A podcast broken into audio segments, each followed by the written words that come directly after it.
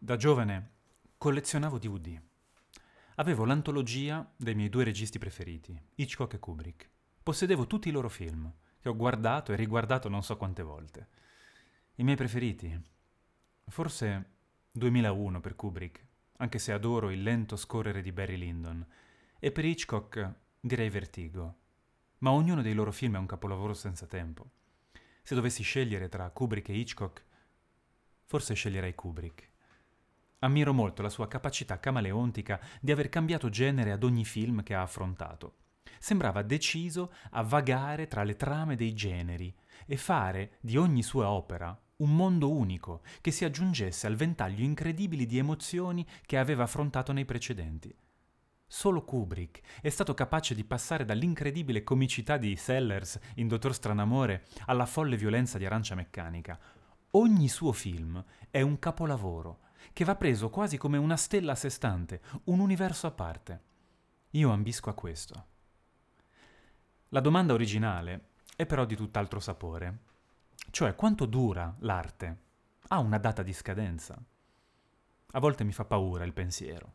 Per esempio, guardo un capolavoro come 2001, che tratta di concetti alti, di antropologia, di filosofia, è lisergico, visionario, ma la parte nella base lunare, per quanto anch'essa visionaria, è figlia dei suoi tempi, della moda, della contemporaneità che si fa subito vecchia, antica. Eppure il film sopravvive al tempo. Anzi, piano piano il suo valore, come i materiali nobili, aumenta. HAL, il computer intelligente che decide di uccidere gli uomini, è più attuale di tanti cineasti moderni che vogliono parlare dei problemi dei nostri tempi. Certo, questo è dovuto allo scrittore del libro, Arthur C. Clarke, ma Kubrick ha saputo dipingerlo nel migliore dei modi e il film è il frutto di una collaborazione tra i due.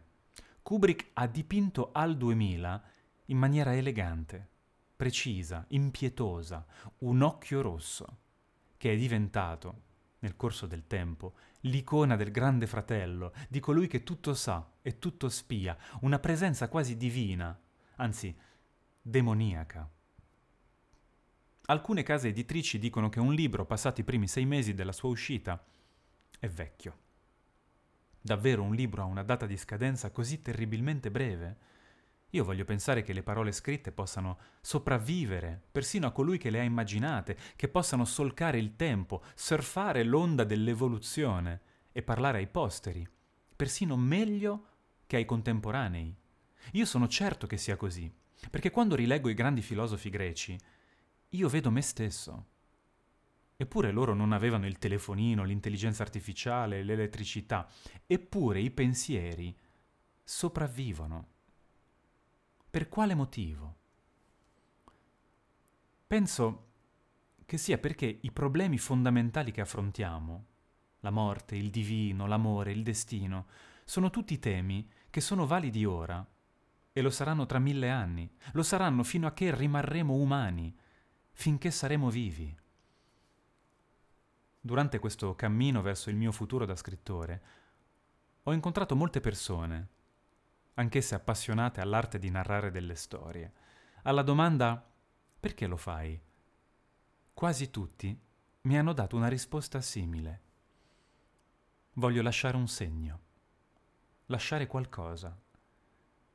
In fondo, ciò che spinge l'artista a fare, è questo. La speranza che quel suo gesto rimanga nel tempo, che non abbia data di scadenza. E secondo voi? L'artista è un illuso? Tutto prima o poi scompare oppure davvero coloro che sono toccati dalla grazia del mistero riescono a diventare immortali? Vi aspetto nei commenti. Alla prossima pagina.